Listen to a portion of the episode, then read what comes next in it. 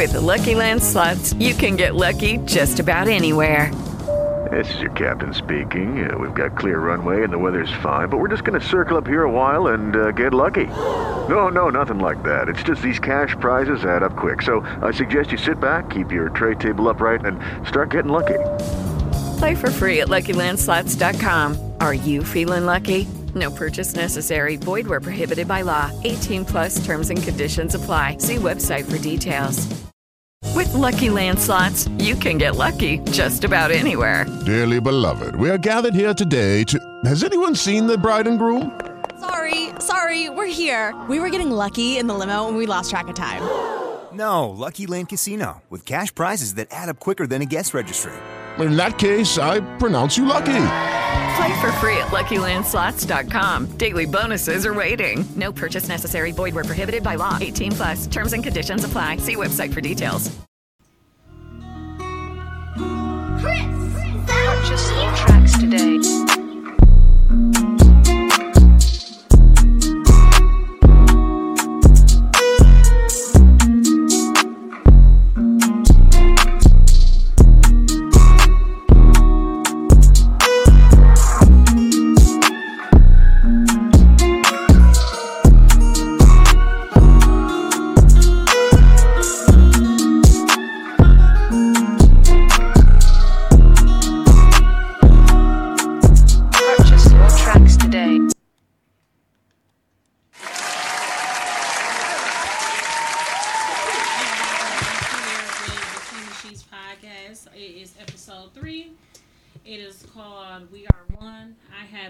Special guest here today.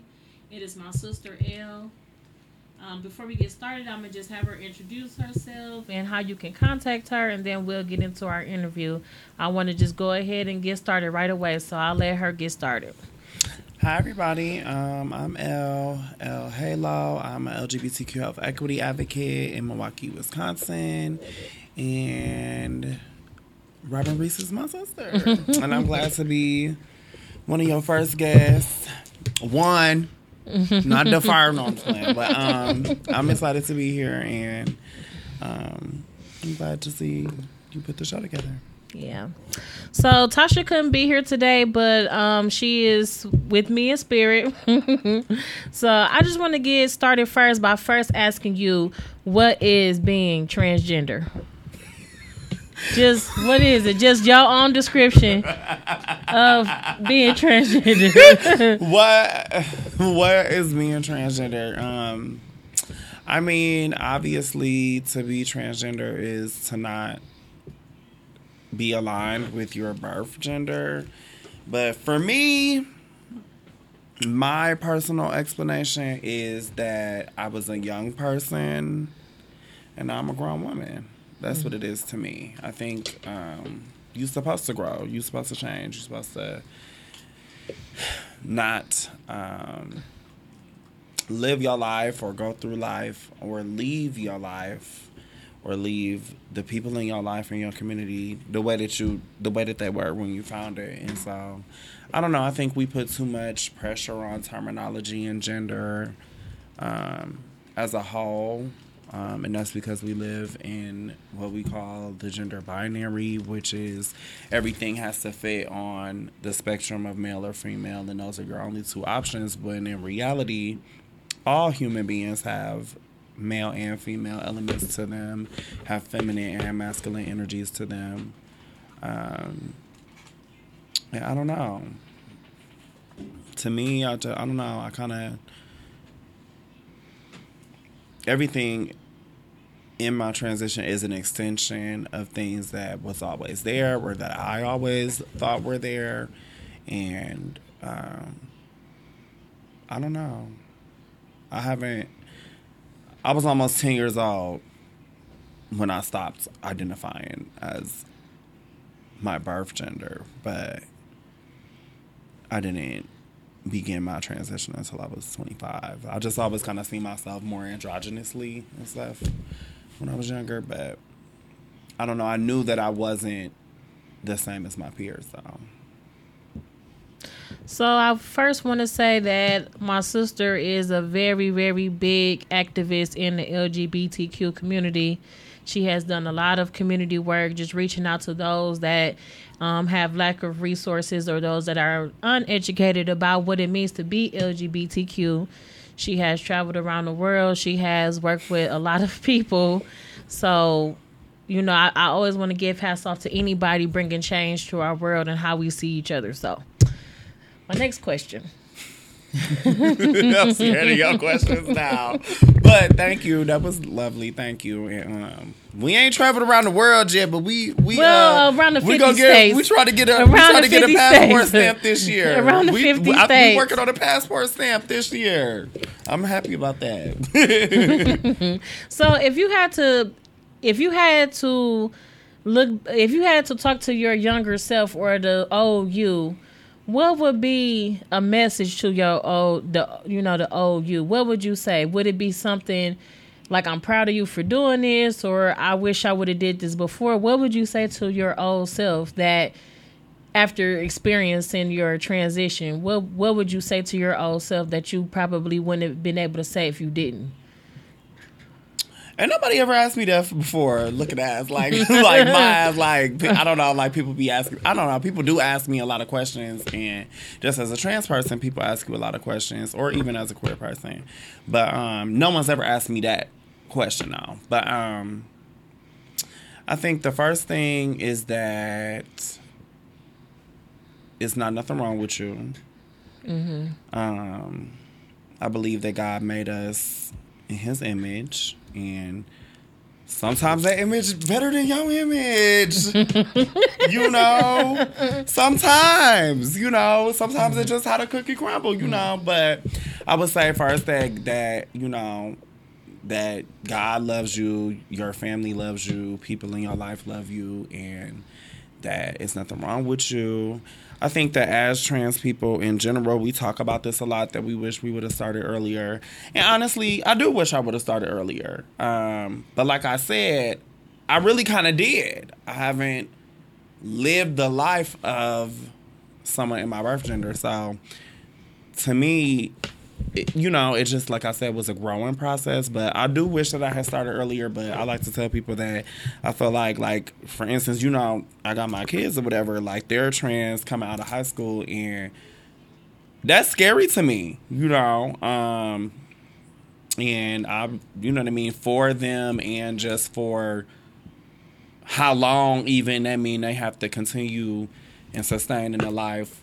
Starting that young, and just in general, like, you know, the dangers and everything like that, and the risks that come with being trans or come with our lifestyle or just, you know, where we are in the culture. And, I like to tell people, like, I do wish I started earlier, but I don't necessarily think that I personally could have handled it. Like, my kids, they're stronger than I was at that age to be able to do that. And they're not doing it from a place of privilege. They're not doing it because they have the most supportive families or situations or the privilege and access to healthcare or to other things that we need in transition. But they're doing it because they know who they are. Mm-hmm.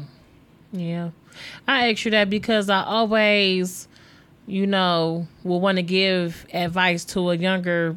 Any of us, a younger you, younger me, even if I had to ask myself certain questions about what I would have did differently to that led me up to this point, I would tell my younger self, you know, different things too. So I always, you know, like to ask people, what would be your advice to you, your younger you, but the advice is really to a younger you, which is just another person. So I always want to know, you know, what you feel like would have made things different or better.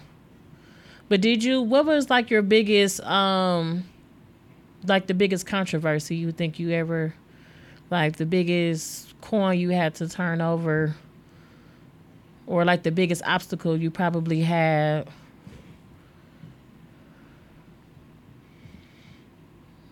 In terms of transness? Mm-hmm. Like when you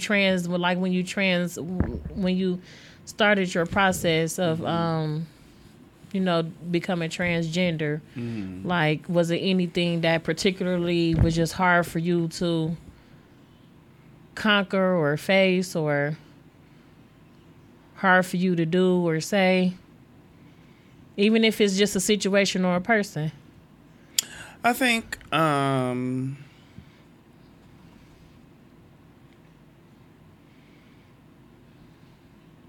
we call, like, the specific types of anxiety and depression that trans people experience, we call it dysphoria. And that was always there. Like, that was always present in my life as a young person. So whether or not I transitioned, I still was mentally battling with that. So I think definitely that, definitely just as a more personal to me than just trans people in general, is specifically dealing with depression. And I don't know, you know, I'm a girl. Can I ask a question? Mm-hmm. Can you wait till I'm done with my statement? I wanted to know what dysphoria was. You didn't really explain it. Well, since you didn't wait till I'm done with my statement, I'm sorry. No, that's okay. It's okay. I'm answering questions today. You had me captured. I'm sorry. I'm answering questions today. That's fine. Thank you. I appreciate that. That's Tommy, the producer, dysphoria, by the way. I do this on every show. When I hear something, I'll be in it. I'm like, oh, that's good. And that's good. It's good. It's good. We in a space to ask questions, so that I appreciate it. Makes it good. Dysphoria, like I said, would be the specific types of not depression, but of anxiety more so that transgender people face. So, for instance, as a young person, people growing up, people perceiving me, some people would assume that I was trans. Some people would assume I was my birth gender. Some people would assume that I was a cross-dresser, or people assume that I'm a drag... To this day, people assume that I'm a drag queen every once in a while. And that's fine, because all of those things are valid identities and valid practices and things like that. And so... I think one is that as a trans person, I can't control how people see me. Like, people, like, we assume that everybody sees us in a negative way, or we assume that everybody can clock us. Clocking is being able to identify that you're trans, which translates internally to you're not passable enough, you're not pretty enough, you're not woman enough, or et cetera, those types of things. And so what I've learned in transition is all of that, some kind of like what we say, like, women dress for other women. Like, some of all of that is obviously from trauma and from bad experiences I have had, but sometimes it's also assumptions that we're making that's not even there or relevant. So that's what we call dysphoria, is just constantly feeling like you constantly going through some mental acrobatics. I call it mental acrobatics. Is this always an up and down? We're being re-socialized every day as a trans person. What people don't understand a lot of times, especially when they are asking questions or seeking awareness, is I'm learning too. I'm going through this too. I'm going through this right now. I'm not an expert in the sense that I've lived this life tenfold over and I can just tell you every single thing about it that a person may want to know. You know what I'm saying? I'm going through this in the same moment that you're going through this.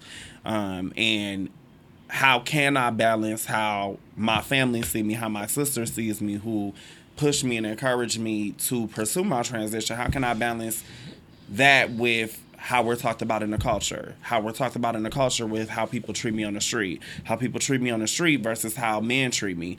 How men treat me versus how my peers treat me and cis women treat me. Like, how am I supposed to manage and digest all of that?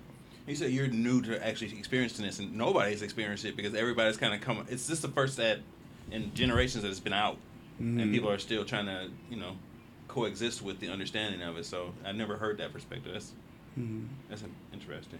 I appreciate, you know, the question and the dialogue. I think One thing that y'all also have to realize when we're talking about queer, we say QT pop people, queer and trans people of color. One thing that y'all also got to realize is that we was erased out of history. Mm-hmm. If we were still in Africa, if we were still in our indigenous cultures and in our indigenous homes, there would be two-spirited people. There would be other trans people. There would be people of third genders and of other gender identities. And those things have always existed, but they was wiped out of the mainstream and out of the mainstream conversation. And that happened both because of colonialism and also because of Christianity specifically. And so just like things in the African diaspora that we talk about that are malignant in us as a culture because of the impact of slavery and the impact of Jim Crow, that's one of them things. Y'all not adjusting to us being here. We've always been here. Martin Luther King, co-organizer, was a gay man. You know what I mean? That's not a trans person, but you get what I'm saying. The point is we've always existed and have always been a part of the fabric of culture, of art, of history, and of particularly times like Bayard Rustin and Martin Luther King Jr., like particularly at the times and at the scenes of pushing the conversation forward and changing the culture, we always present on the scene for that. And so I like to tell people that, one, you can't erase us, but less about somebody being malicious or wanting to erase us. We exist. We exist in every family. We exist in every culture. We exist in every country, every state, every city, every town. We exist no matter what your background is. And if you don't, particularly as cis people, if you don't, I like to tell people that if you don't know who the gay people are in your family or the trans people are in your family, that's because you are among the people that they consider themselves not able to share that with. Mm. That's pretty deep. So why do you think that if that's a, because I never researched it as far as Africa or nothing to that nature. This is all new for me too. It's just as you going through the process, I'm going through the process. As you learning about it, I'm learning about it because initially you are like the first person I've ever have really any relationship with that's in, you know, in this type of community, and it just so happened that you're like my blood family. So I'm learning as you go. Why do you think that it was? Because I've never ever heard anything about the same reason why we don't know about Bayard Rustin. The same reason we don't know about Marsha P. Johnson, the mother of Stonewall and of the Pride movement, was a black trans woman. The same reason we don't know. Well, I know a lot of things that y'all might not know. But the same reason is because they erased it. They literally went in, they cataloged the different genders and religions and spiritualities and expressions that they found in Christian colonialism, and they've on purpose eradicated them. They on purpose destroyed our family structures. They destroyed our sense of history, our sense of self and identity. I was just watching this man, I don't know, Dr. Cloud or something like that, and he was on the Breakfast Club. I actually watched it before, but I ended up watching it again yesterday on the Breakfast Club. And I don't know. I just was more tuned into what he was saying this time or whatever. And you know, he definitely, like, he said some questionable things on there, some things that wasn't necessarily kosher or some things that wasn't necessarily politically correct.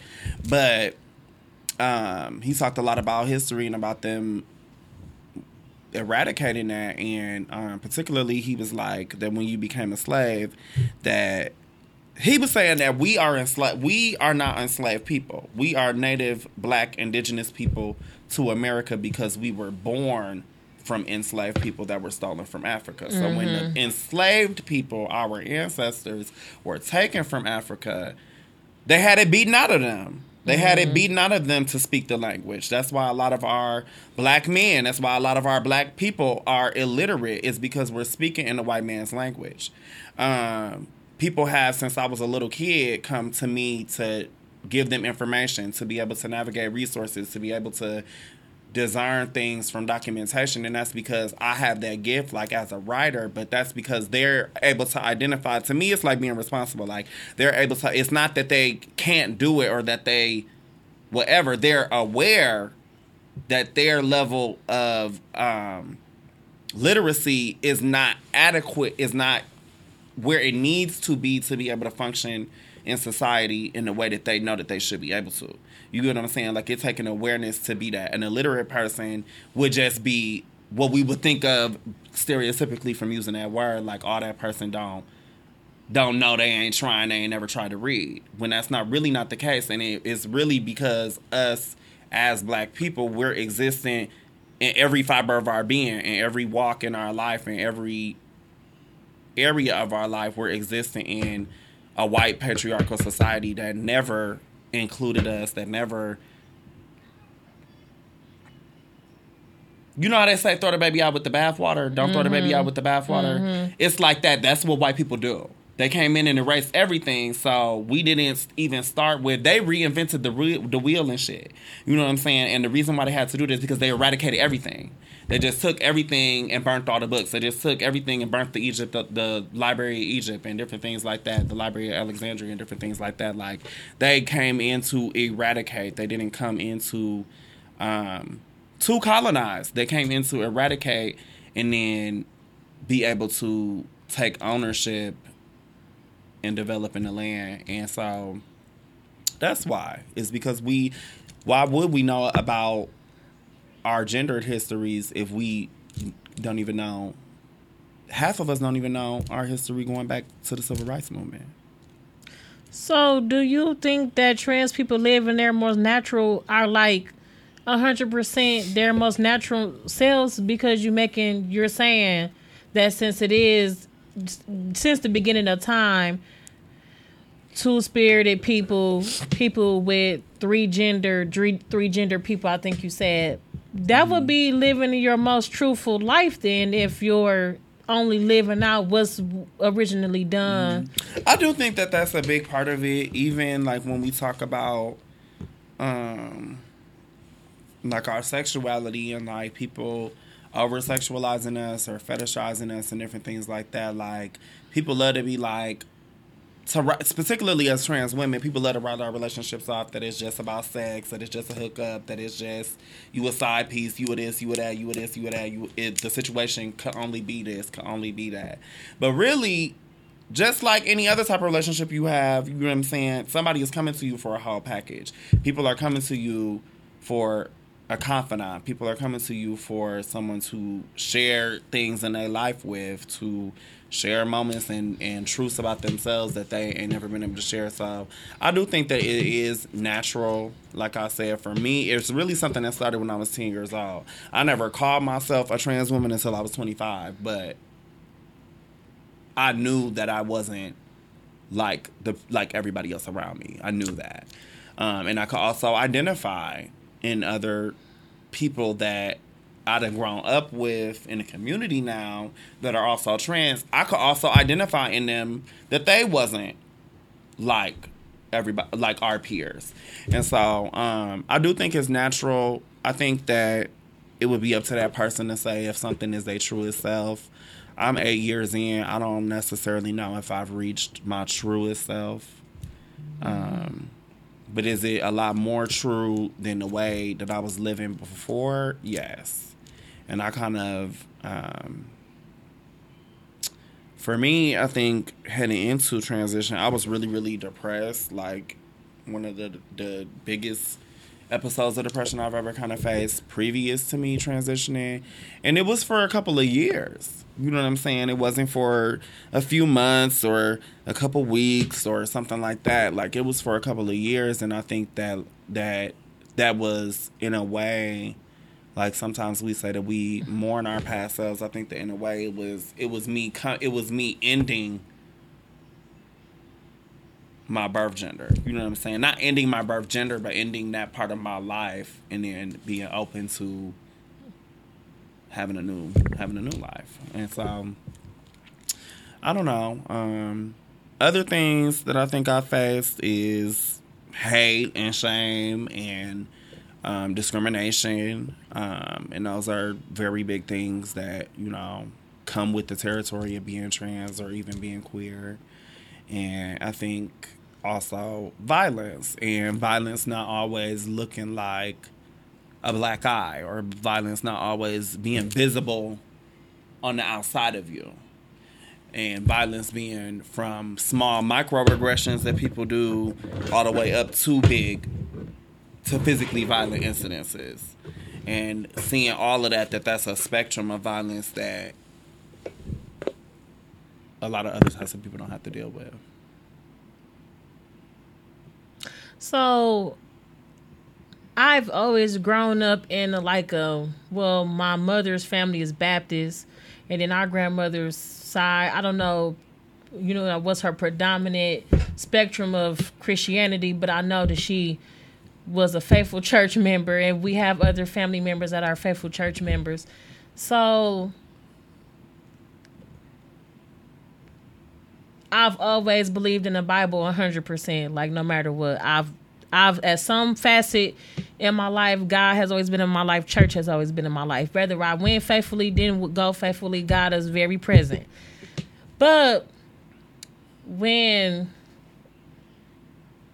once we started getting close, not saying anything, not saying that I don't believe in what you're saying, not saying I don't believe what's in the Bible. I just believed in being there for my sibling and being supportive, towards what was going on at the time. Mm-hmm. And I don't regret it, because I feel like you're flourishing at the, capacity that you need to flourish at. You know what I'm saying? And it's something that helped me be able to, me walking through the process with you was something that ended up helping me, because now I'm taking steps that I never thought I would take. But just seeing you take the step after that battle when you was on the fence with it, it's just very inspiring. And I'm just proud of you that, that you did what was, to make you happy.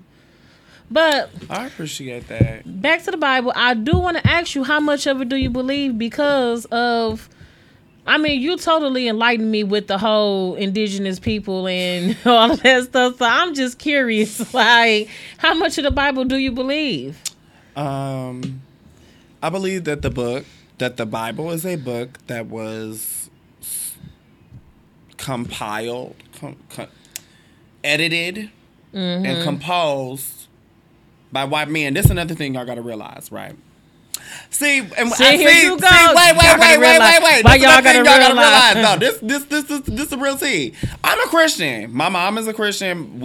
My mom is a minister. You know what I'm saying? An active minister. And I believe firmly in God. I believe in your connection with God. I believe in God being able to use people in your life to speak to you, to speak life into you or into a situation, or to help you in a situation. I believe in God directing our lives, in that if you...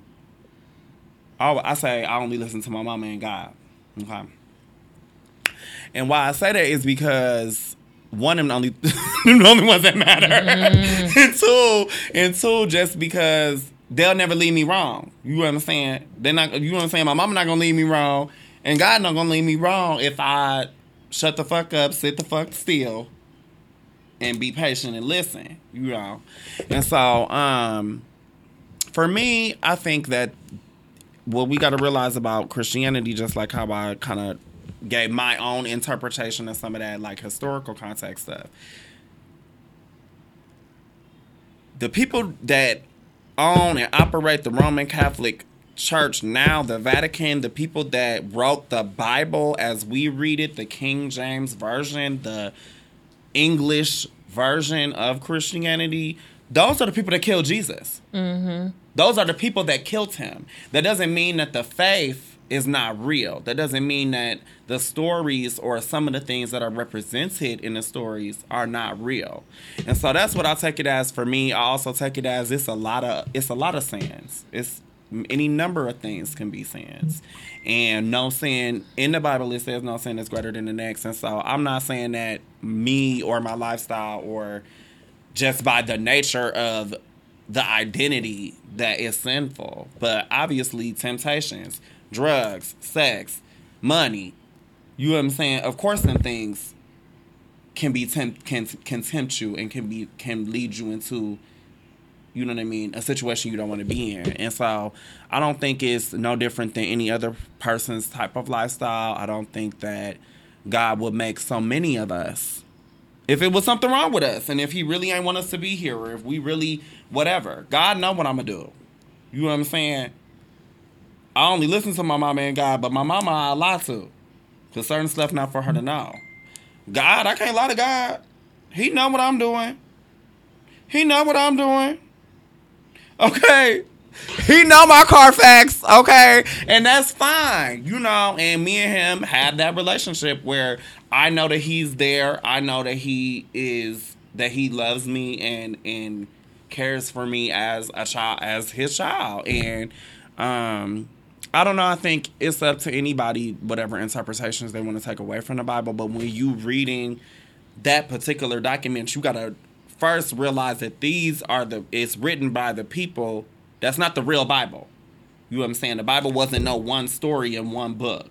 And for many, many years in a lot of our cultures, it was only storytelling was the ways that those stories was passed down.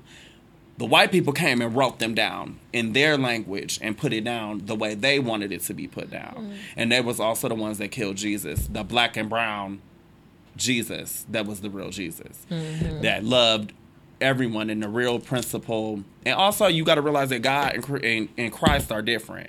God is God. God is omnipotent. He's law. He is the universe. He mm-hmm is power and essence. Christ's message was that we need to walk in love. That's what his message was. And so you can claim to be God's martyr by, you know what I mean, persecuting people for whatever you want to persecute them for. You know what I'm saying? But at the end of the day, if you're not walking in love towards your neighbor, towards your family, towards your community, towards other people, even sometimes you even got to walk in love with your enemies.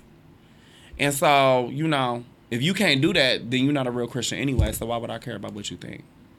So why do you think that that's the biggest sin? Because every time I go to, well, not every time I go to church, but mainly at funerals,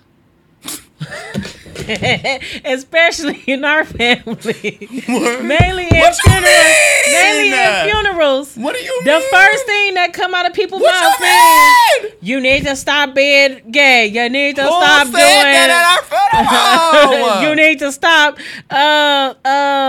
You need to stop doing drugs and alcohol. Them be the first things that come out at somebody's eulogy.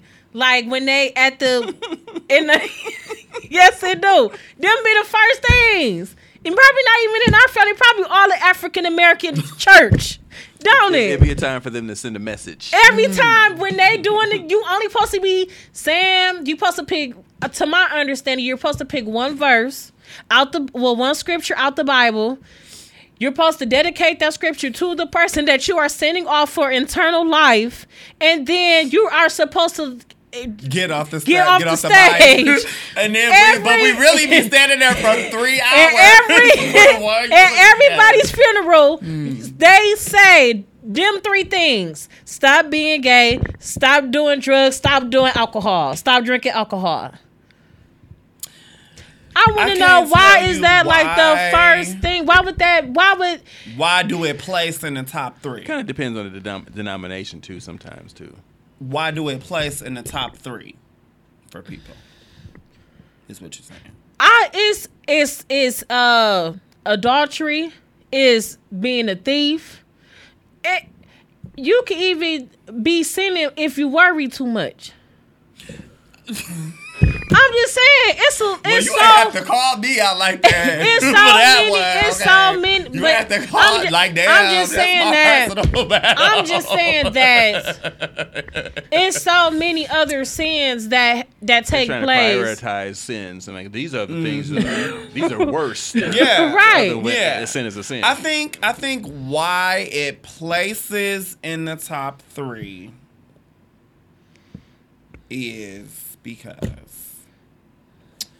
of, again, going back to the gender binary, just how we perceive gender, how we perceive our bodies, how we perceive sexuality, all of that particularly. And then outside of that, all of that being framed in a negative way, right? Like from birth, we condition in a negative way to think about our bodies, our sexual parts, our autonomy, our decision-making regarding our bodies, the way the law impacts our bodies, what is okay for someone to do to our bodies or not, from an intimate partner to the police, to a doctor. You get what I'm saying? And so all of those things are rampant in our society. And so that's one factor, but I also think that there's a big context and confusion between homosexuality and pedophilia. For that's what I perceive it as, that people are so in the struggle about and with of why it places in their top three. Half the time, sometimes, right? Sometimes people always love to ask you questions and shit when you trans, right? Or when you queer, right?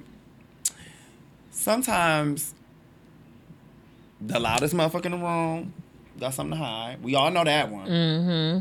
We all know that one. Mm-hmm. But also, sometimes when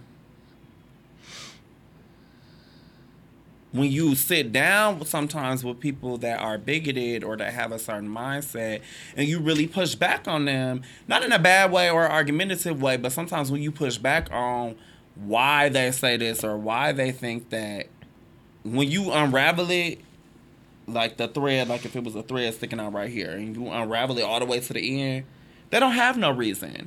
And so what that translates to me as a queer and trans person, is just that you have the privilege to be able to do so.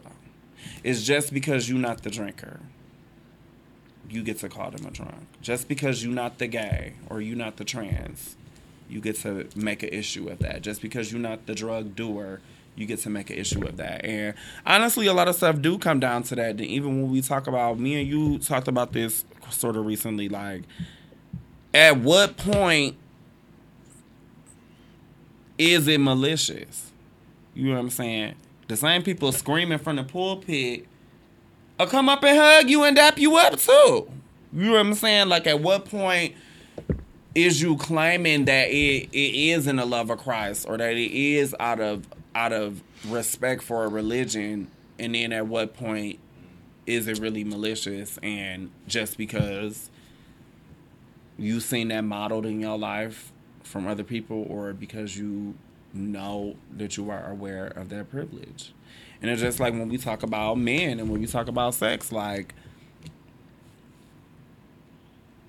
half of them never question the things that they do in regards to a woman and a woman's body. Half of them never, ladies, half of them ain't never even thought about whether or not they pleasing you. And why is that? Because society allows them to be able to go through society without being able to please. And so, I don't know. I think we allow certain things I think leaving the culture where it's at, like right now. I could shut up right now. I don't got to tell nobody shit. And if we leave the culture right here, it's going to always be right here. The conversation going to always be right here. It's going to always be that same conversation of somebody dying, this is placing in their top three. And even though y'all done been gambling, y'all done broke into... Don't start me. Y'all done been gambling. Y'all done sold your kids. You done all kind of stuff. All kind of stuff. But you so concerned, and you got, again, privilege to even have the time. I don't got no time to judge no bitch about what they do or not. I don't have no time for that. I don't have no time for it. You do you over there. Keep that away from me. We good. I don't need you to validate me. I have validation from the people in my life that matter, you know. And so, I don't know. I think we need to stop letting Uncle Terry and Cousin Boo Boo and Uncle Riri get up on the mic at the eulogy. That's what I think. I think we didn't had enough of that. And we're going to let somebody else speak today. You know, okay, on this day. Okay, so I'm saying that because I have... Now, this is what I interpret a lot of stuff. This is what I'm going to say. In the black community, instead of y'all touching on the children being gay, the children being criminals, touch on a two-parent household. If a child is in an environment where they have adequate parenting, which is a mother and a father, they will a honest mother and father that are honest people, they probably will live the lives that they should, if whatever it should be. You know what I'm saying? It probably wouldn't be so much if being gay is the problem. It probably wouldn't be so much of that. If your daughter's being sex trafficking, or if your kids turning out on drugs or being thieves, you know what I'm saying? A lot of the stuff that I've experienced with not being gay, with just being a child, I feel like would have been different for me had I would have had two functioning parents in my household who were God-centered at the time. You know what I'm saying? Even though I had both my parents in my house, you know, it was dysfunction. You know, and both of them have their own personal relationships with God. Both of them worship God in their different ways, but it was my mama, and then it was my daddy. It was never both of them at the same time. You get what I'm saying? Like, it never was both of them putting in together, saying we got to get on the same page so we can raise these kids up. So I'm just saying that a lot of problems that people say that they have with their children probably wouldn't be that of a problem if they set better examples for their children, so to speak. You know what that's what I'm trying to say. Like, you can't expect your son or your daughter to grow up in this light, and everybody not gonna do the reverse of what you do. You could be dysfunctional, and just because you're dysfunctional don't mean that your child won't be dysfunctional. It means that your child could try not to be dysfunctional. It's really hard that once your DNA is coded, or you're in, last time we did the podcast, it was learned behavior, that once something becomes a part of your DNA, it's hard to think that that won't trigger me and I won't stay that way forever. Everybody don't turn over a new coin. You know what I'm saying? Everybody don't live lives that people probably want their kids to live. I'm just saying that, not to just harp on being gay, not to harp on doing drugs, not to harp on doing alcohol, harping on complete families where both parents exist, both parents are being effective. I think that that's what should be touched on in today, because I feel like that's what's missing when it comes down to just a household, period. So I do think I'm not saying that it's going to stop you from being however you're going to end up, but I do think that it would be effective on when you do become however you're supposed to be. Because how could a child that's having identity issues fully understand their identity if they only got one parent to identify with? Because you might don't know, because your dad's chromosomes is of a man and of a woman. Your mother's chromosomes are of a man and of a woman. Everything masculine about you don't get from your father, and everything feminine you don't get from your mother. It could be vice versa. So that's why, you know what I'm saying? Like, you can't, if a daddy not in the house, you can't, you don't, or a mother. It could be a mother not in the house. You don't have that other person to identify with to even figure out what you're trying to figure out. I think that I kind of alluded to it already, but I think that the black family and the black family structure have been under attack since colonial days. And two things that just was in my head while you were saying that part. Not saying that I'm disagreeing. I'm just saying what I just think to believe could be. They from movies. Okay. The first one is a generalization that I'm making about a bunch of movies, right? Mm-hmm. All the movies with the little white parents and their little drug addict kids, okay? Right.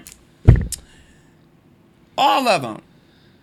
All of them. Every movie, every show you ever seen, it's like, oh, okay, they had this perfect life and then they still ended up how they ended up. So that's the first thing I would say is just that you can't control how people ended up.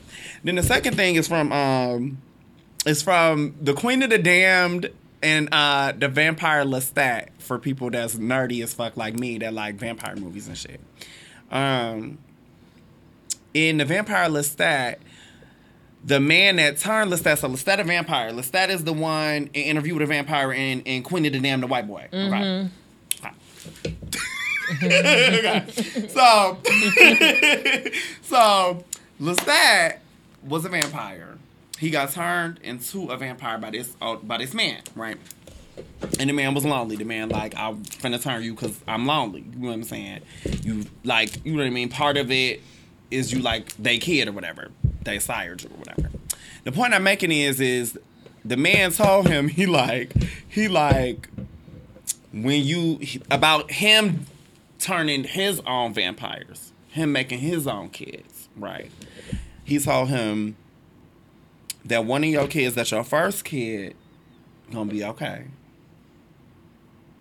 And that your second kid gonna be a little iffy. And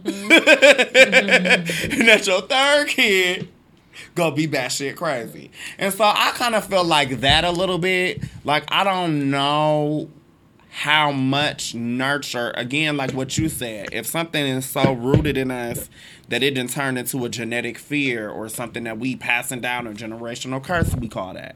If something is so rooted in us in that way that it's being passed down at all, I don't know if that's something that just having two parents in the home is going to fix. What I do think having two parents in the home can fix, right? I was watching Saucy Santana. And they was he was talking about his parents and that his mom was a minister and she mm-hmm. struggled with his sexuality, and that his dad was not a minister, but that he raised him the way he raised him, but that he always accepted him for the most part. Like, it wasn't, like I say about me and my mom, me being gay or me being trans, like, those are definitely issues in our relationship, but they've never been our defining issue in our relationship. Our defining issue in our relationship is surviving as two black femmes and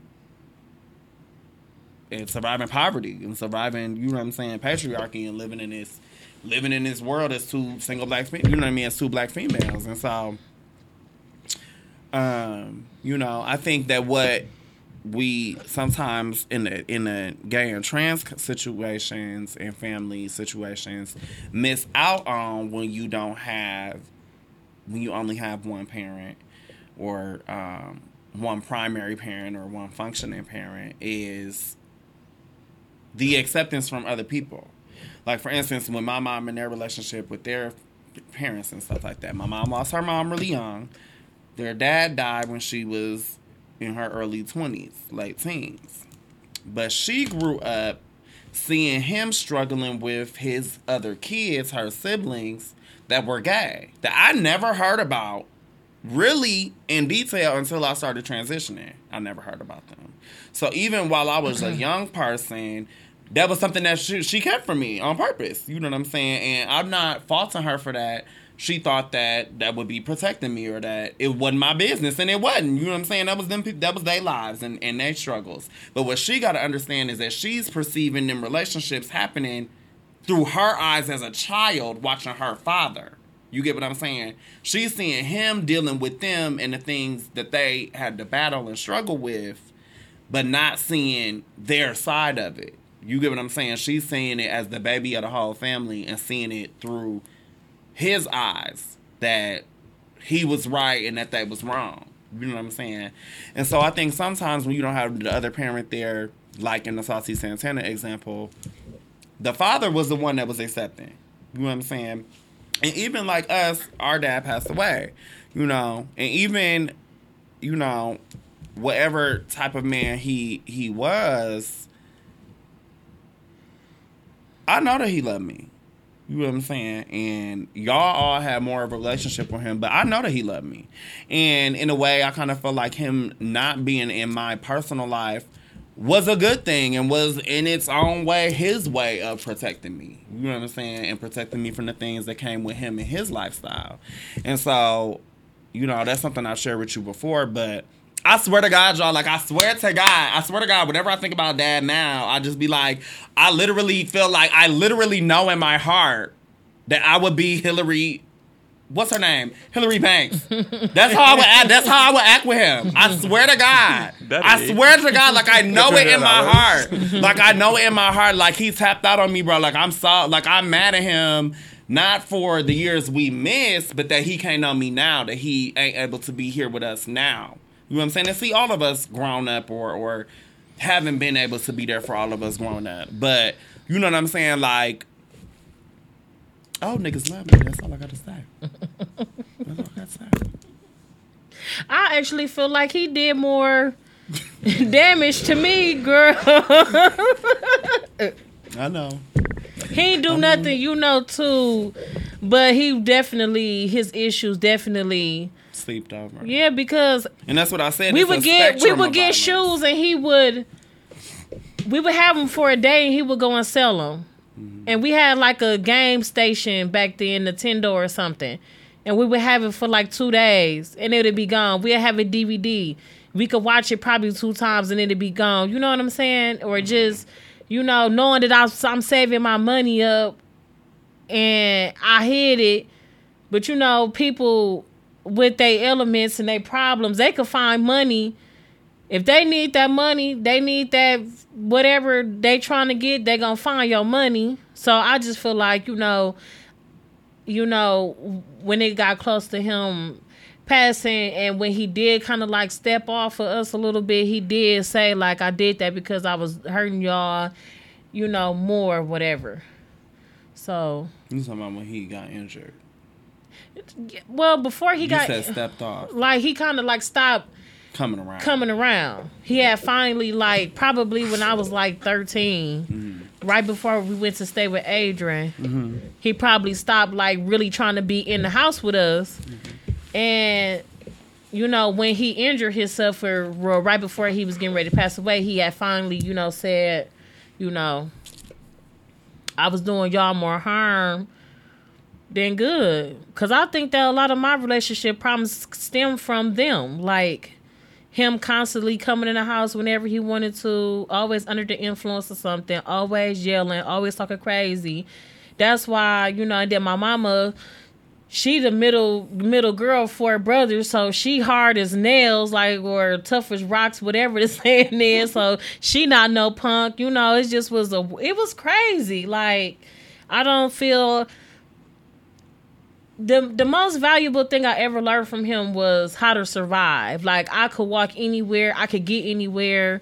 I could meet anybody under any circumstance and get them to help me. You know what I'm saying? Like, he taught me how to move and around. Subconsciously, so. Not to be too attached to nothing because you ain't going to have it that long. Yeah.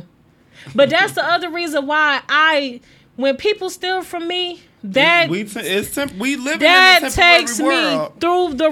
Or if you steal from my kids...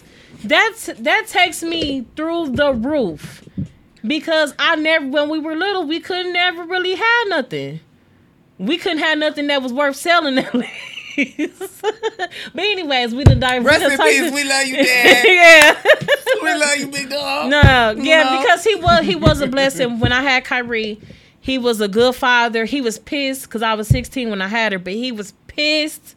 And every single time he got some money, he made sure my daughter was straight. So I can't say that, you know, the whole ride with him, because I was 18 when he passed. So Yeah, from 16 to 18, we was able to talk and function and get some understanding, but it was like, dang, this the daddy that I wish, you know, for the whole time. Mm-hmm. Cause all he did was try to teach me how to cheat in cards. Teach me how to cheat in cards. You still be cheating? No, I didn't ever learn how he cheated me. Oh. But I think, you know. I think if we talking about it, he struggled with addiction, and you know, them years when he was running in the streets, them wasn't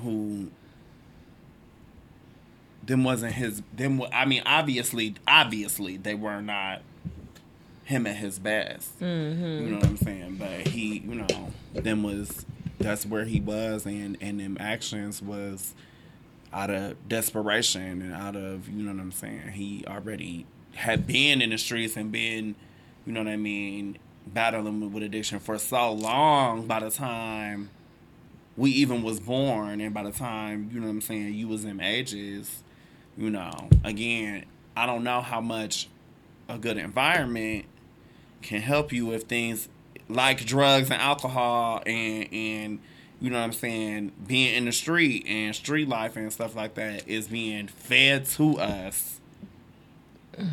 You know what I'm saying? And passed down between us, you know. Mm-hmm. And, you know.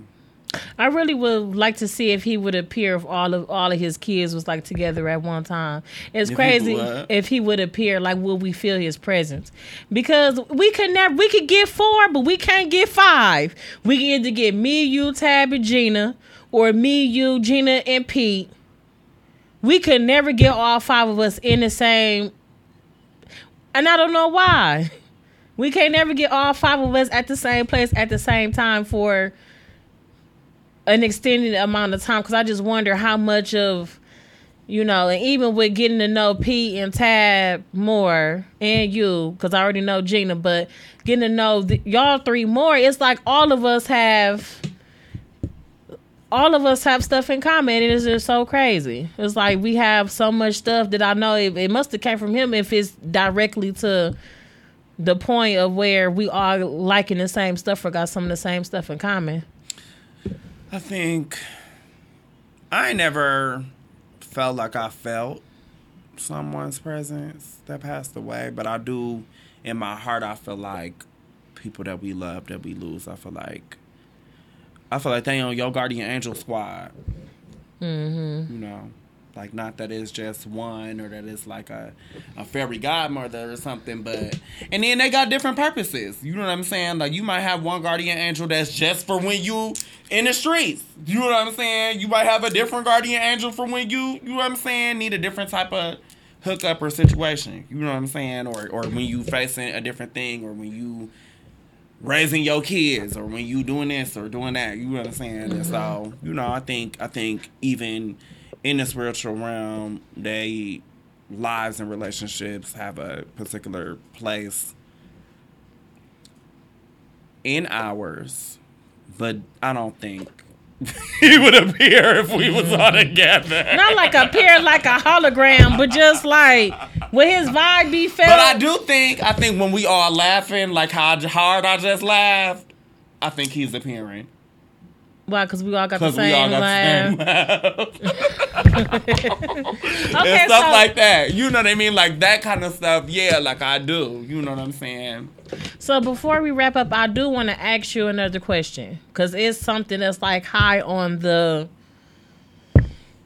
Jesus Christ. It's important. So we see like yearly, and it might be more frequent than that, but it's always one case that like make headlines. I think last year it was like a maybe a Hispanic transgender was killed in like Florida or something, or might the pageant girl. So you know that's who you talking about, that she was like a pageant queen. I think so. Mm-hmm. What's going on with that?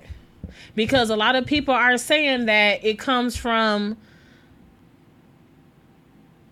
straight men trying to play like they didn't know. It come from transgender women playing straight men. It come from wild nights. What do you really think happens in those type of instances? Because it's starting to become popular. Every year I'm starting to see it, like probably within the last 4 years, especially like right in the summertime, you hear about a big headline with a transgender being killed, and it's normally a transgender woman. Absolutely. And first of all, we call the trans women are tricking men. We call that the trans panic defense or the gay panic defense. If y'all ever heard about Matthew Shepard, you remember Matthew Shepard? Mm-mm. We were still kind of little kids. That was like middle school time for us. But Matthew Shepard was a gay man that got killed in a hate crime. And they tried to say that he was coming on to them, and that's why they did what they did. And so from that case, and all the way up until now, when that is said, it's usually debunked, like found to not really be the case. Secondly, just specifically on trans women tricking men. I said straight men getting caught. We're going to get around to all of it. I said trans women catching. We're going to get to all of it. I didn't just say just that. I just don't want to say like I'm blaming y'all for it. That's what people love. I'm going on the air right now. And y'all heard it here. So that's what people love to say though. And they do. They love to say it. Like they can't wait to say it. Right? And so, first, I'm going to do an experiment. You ever seen me trick a man? No. So, for me, when people ask me that specific question personally or about other trans women, I like to say, one, I don't got to trick nobody. Two, I really don't think it's possible. So, like I was saying earlier, the mental acrobatics of being trans. I could get all the surgery in the world. I could be as passable as I want. I can change my voice. I can do whatever the things, right? But somewhere in the world, somebody gonna clock me, no matter what. And why that is because some people, like I said, even when I was a young person and when I was in my birth gender, some people thought I was a girl. Some people see in their head and in their eyes and in what they have, their perspective, their heritage, their literal eyeballs. Some people see me as the gender I present in. Some people see me and don't see that. Some people see me and see my birth gender. And those are three different things. And so, even if I wanted to trick a man, at what point do we have to not even hold him accountable? At what point do we have to just say, we don't believe you? I think we let down low men and cis men carry on like, girl, like, you know this, though. You know, like, child, the few little times that I've been caught up with guys in situations where they was two-timing cis women, right?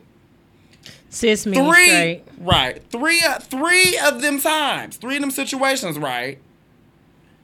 Different types of relationships, different connections with the people, like, you know what I'm saying? Like, life goes on. All three. You know what I mean? Life went on. The point that I'm making is in three of them situations, I say I've had that situation happen to me maybe four times in my whole gay and trans life. So this over 15 years of being gay. You know what I'm saying? So, even three of the four, the girls told me that they caught the man with somebody else before. Yeah. So where's the trick? Tommy. Where's the trick in being done? There's no trick because you're attracted to what you're attracted to. People like what they like, and ain't nothing wrong with that. And there's a window. There's a window of excuse to actually bail yourself out if you are embarrassed by it. Now, me and my girls, some of us disagree about this too, but I'd be scared to talk to a nigga. I'm liable. We could be at the White House, and I'm liable to be like, "Do you know I'm a sea girl?" Because I'm not going to play with you. Okay, really quick, because we got to get ready to go. He all right. You a grown man. I'm not going to sit nowhere. Because this getting heated now. I'm not going to sit nowhere on God's earth and be playing with you. And if you hit me up online and I don't know if you know, you can't, that's where we staying is online until I know that you know. And then you have to give me a confirmation. I'm finna it's not even. Most of the time, even when you ask them online or whatever, right, for instance, they'll be like, oh, okay, or woo, woo, woo, woo, woo, woo, woo, right. Keep going with the conversation and act like they didn't see that part. You finna give me a motherfucking signed confirmation that you knew. So that when something happens and the police come or somebody come or I need to give some information up or I need to do what I need to do to protect myself, I can go right to you and be like, boo, boo, boo, boo, boo. Said this. So who tricked who? How about that? How about we start over with who tricked who? Okay? Because they be tricking us too and be lying and stuff. And you know what I mean? It's also a lot of misconceptions like what you said, like the guys tricking the girls and stuff like that. Like it's a lot of misconceptions. Every guy is not a two-timer. Every guy is not cheating or married or woo, woo, woo, woo, woo. And people like what they like. You know what I'm saying? It doesn't matter. Whatever you are, however you identify, whatever size you are, whatever skin color you are, whatever background you from, whatever. It's somebody that love that shit. It's somebody that love the fuck out of you. Okay? Okay, so I got something else to ask you, though. Don't nobody have to trick nobody for nothing. But I think that we let them get away with it every year. It is increasing every year. And also, even with it increasing every year, a lot of times it's something that's underreported. So even us saying that it's increasing or noticing the stories more in our mainstream conversation is still not even, it's still probably missing a quarter worth of the people that be really getting killed. So last question, then we got to go. Transgender in sports, because this is another popular question I was asked to ask on the show. Do you think that that's fair? Because people are saying that transgender women are still stronger than the natural woman. So what would make that fair for a transgender woman to participate in a woman-specific sport? Because it's my personal time. Right. I'm going to answer it personally. Mm-hmm. I really don't give a fuck. It's really a white people, privileged person, established healthcare, established school system. We ain't got none of that shit in Milwaukee.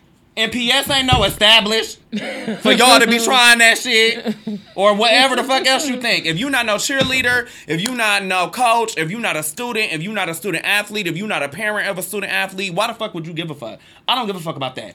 We pivoting from people getting killed, from the girls, my sisters, the girls that look like me, getting killed, and it being called that we tricking men when Claire Legato was getting killed in D.C. by her stepfather. When most of the people, just like all the violence we know, most of the time when women experience violence, it's from somebody that they know. It's not from no stranger. It's not from no third party. It's not from nobody, no random hookup. It's not always from that. It's really more of the percentage of it is happening from people in our homes and people in our families and communities. So well, my thing is why them two my thing because is, they was I know my yeah, thing. My I thing mean for is, you to no, I'm chew good. Chew my neck off. Ain't nobody chewing your neck off. I'm good. The point is that's not even anywhere of my top three issues as no black trans woman. Mm-hmm. Now, if I were a black trans woman or a young trans girl and I was an athlete and I wanted to compete, yeah, I would want to be able to compete. However, I thought